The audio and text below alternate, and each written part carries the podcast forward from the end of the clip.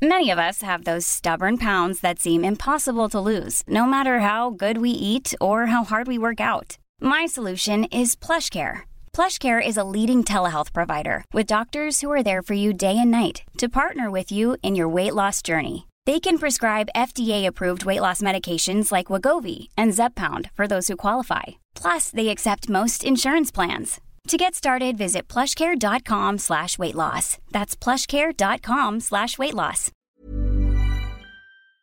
By texting 64000, you agree to receive recurring automated marketing messages from Babbel. Message and data rates may apply. No purchase required. Terms apply. Available at babbel.com slash TNC. I always wanted to learn Spanish, but I never thought I'd have the time. Then I discovered Babbel. Babbel's lessons are fun. They only take like 10 or 15 minutes, and in three weeks, presto, you're starting to speak another language. Like magic. I love that Babbel's lessons aren't just robots talking. They're voiced by native speakers, so you get the pronunciation just right. It's incredible. After using Babbel, I'm ready to start having real conversations in French. There's all kinds of ways to learn. Use Babbel's podcasts or games or videos. You can even join live classes with a language teacher. If you want to learn a language, there's no faster, easier, better way than Babbel. Babbel. Babbel. Babbel, évidemment. Text radio to 64000 to try Babbel for free. That's radio to 64000 to try Babbel free. R A D I O to 64000. Tony Media. Het is oorlog in Europa. Gaan we allemaal dood in een kernoorlog? Nee, ik denk het niet. Gaat deze oorlog de wereld veranderen? Dat weet ik zeker. In samenwerking met Dagblad Trouw probeer ik met deze podcast grip te krijgen op de oorlog. Elke dag houd ik je op de hoogte van de situatie in Oekraïne en Rusland. Maar eerst even dit. Ik heb ooit voor de VPRO een serie gemaakt in de Caucasus. Door de bergen heen, van eh, Sochi aan de Zwarte Zee naar Baku aan de Kaspische Zee. En dat deden we in een UAZ-busje. Eigenlijk een heel iconisch busje uit de Sovjet-tijd onverwoestbaar en rijdt overal doorheen. Lijkt een beetje op een koekblik. Russen noemen het liefkozend een buganka, wat broodje betekent. En dan, daar lijkt hij op. Het was echt een van de grootste avonturen uit mijn leven. En dat kunnen jullie ook doen deze zomer.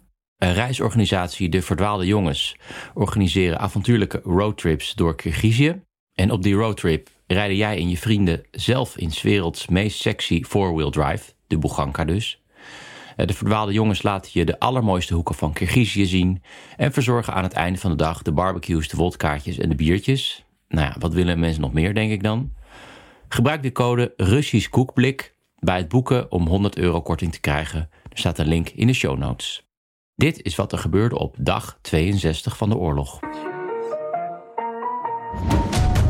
Zware gevechten ten zuiden van de stad Izium waar al eh, langer wordt gevochten. De Oekraïners proberen de Russen daar te stoppen, die aan het oprukken zijn richting Kramatorsk en Slavjansk.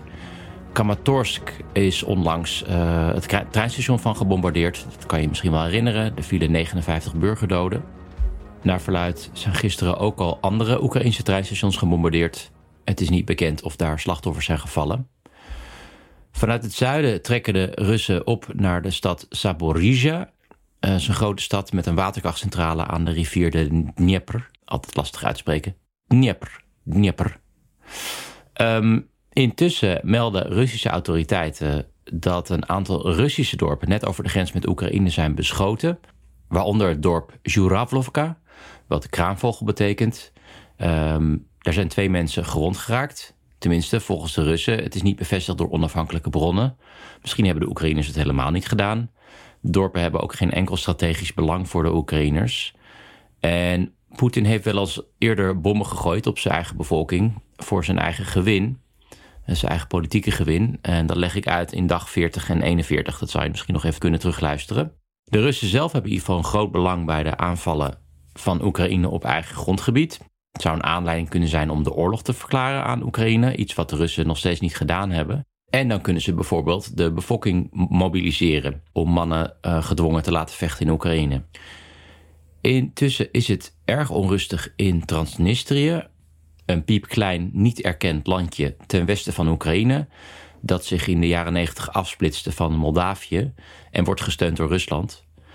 Gisteren was daar een explosie in een gebouw van de Veiligheidsdienst en werden daar ook twee zendmasten van de radio en televisie opgeblazen. En er waren twee explosies in het stadje Parchani. Dat kan allemaal werk zijn van de Russen. Voor een casus belli met uh, Moldavië bijvoorbeeld.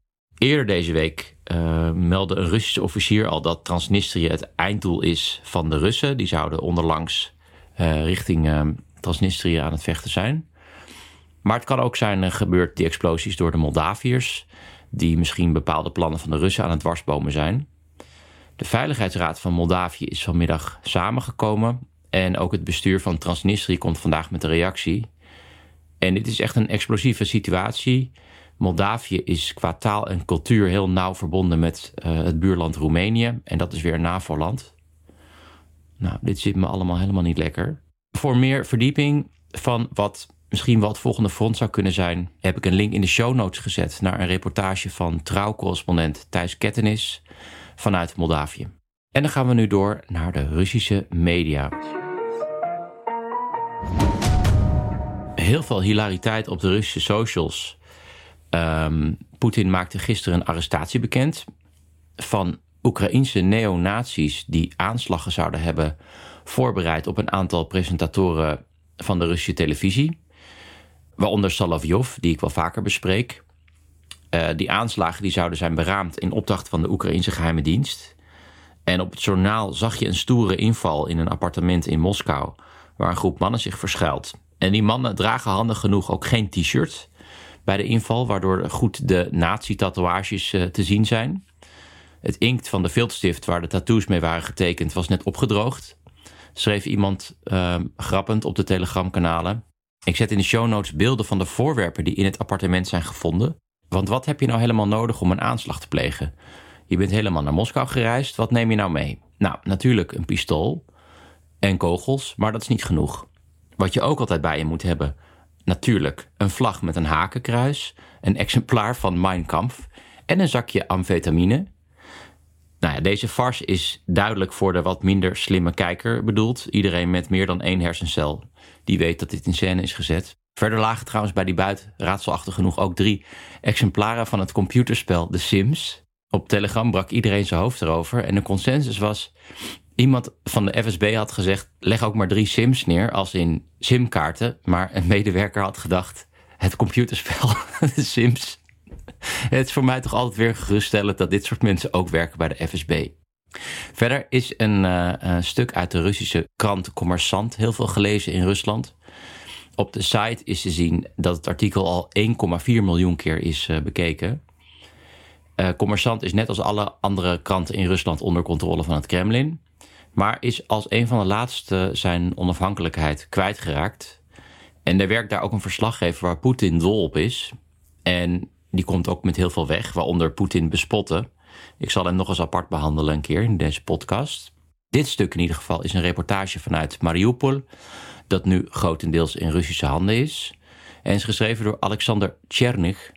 Um, en je ziet dat die Tchernig de grenzen opzoekt van wat mag. Ik heb zelf het idee dat hij over die grenzen gaat.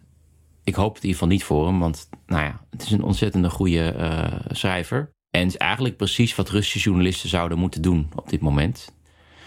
Het stuk geeft een heel ander beeld van Mariupol dan wat je normaal in de Russische media ziet.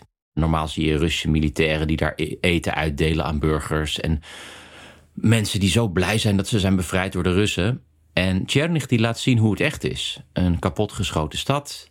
Uh, hij komt ouderen tegen die warm proberen te blijven door hout te stoken. Een van de vrouwen bij het vuur die probeert water op te warmen om haar sokken te wassen. Die had ze sinds februari al niet meer gewassen. En ze zegt, oh, we hadden zo'n mooi leven hier. We hadden koffiezaken, bioscopen en het Philharmonisch Theater. En dan merkt die verslaggever op in zijn stuk... ja, de hele wereld kent het theater nu. Verwijzend naar de bom die op het theater viel. Zo probeert hij dus op subtiele manier kritiek te geven op uh, Poetin. Je moet een beetje tussen de regels doorlezen. Uh, en dan zegt een van de vrouwen tegen de journalist... jij komt uit Rusland, toch? Wat zeggen ze over ons in Rusland? En dan zegt de journalist: Ze zeggen dat de Russen jullie bevrijd hebben. En zegt zij: Heb je ons bevrijd dan? En waar heb je ons dan van bevrijd? Van ons theater, van onze stad? Ja, hoe dan ook, ik zou een half uur door kunnen gaan uh, met andere citaten. Het is echt een prachtige reportage. Je vergeet helemaal dat je een pro-Kremlin-krant aan het lezen bent. En dit hele stuk zou eigenlijk een keer vertaald moeten worden. En hopelijk gebeurt dat misschien nog wel een keer. Want er komt zo weinig goede journalistiek natuurlijk uit die stad sinds ze zijn bezet door de Russen. Oké, en dan nog dit. Sinds het begin van de oorlog zijn natuurlijk flink veel mensen om Poetin heen en Poetin zelf op de sanctielijst gezet. Er zijn jachten en villa's in Italië in beslag genomen. Maar één persoon ontbreekt compleet. Het is ook nog eens een heel belangrijk, misschien wel het belangrijkste persoon in het leven van Poetin. Met een omvangrijk vermogen en onroerend goed in Zwitserland. Het gaat om de vriendin van Poetin en de moeder van drie van zijn kinderen. De ex-turnster Alina Kabayeva. Kabayeva staat bekend als de meest lenige persoon van Rusland. Wat ik wel een grappige combinatie vind met Poetin, die een beetje stijf is sinds hij in 2012 van zijn paard viel. Poetin leerde Kabayeva kennen in 2001 tijdens een turnevenement. Kabayeva was toen 18, Poetin 49. Op dat moment was Poetin nog getrouwd. En in 2008 meldde de tabloid Moskovski Correspondent dat Poetin uh, Kabayeva als minnares had. Nou, een paar dagen later sloot die krant natuurlijk. Nooit meer iets van gehoord. Vanaf dat moment is alles een beetje onder de radar. Poetin is sowieso nooit met familie in beeld. Wat wel bekend is, is dat hij in 2013 gescheiden is van zijn vrouw. En waarschijnlijk heeft hij drie kinderen met Kabayeva, een dochter en een jongenstweeling.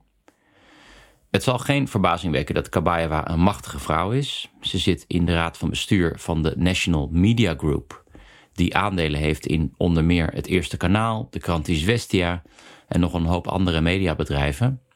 Daar alleen al verdient ze 10 miljoen euro per jaar mee. Ze heeft ook een huis in Cologny in Zwitserland. Daar zit ze voornamelijk. Daar komt ze zelden naar buiten. In de tuin heeft ze een helipad waar uh, voortdurend Russen worden ingevlogen. En tot woede van de organisatie van Navalny um, staat zij dus nog niet op die sanctielijst. En de Amerikaanse krant Wall Street Journal onthulde gisteren dat uh, Kabayeva aanvankelijk wel op die sanctielijst stond, maar dat haar naam op het laatste moment is geschrapt. Want de Amerikanen zouden te bang zijn om Poetin voor het hoofd te stoten. En dat vind ik dus fascinerend. Dat het leveren voor miljarden dollars aan militaire hulp aan Oekraïne helemaal prima is. Maar zijn vriendin beroven van haar Zwitserse huis zou misschien de Derde Wereldoorlog kunnen escaleren. Nou ja, dat was het voor vandaag.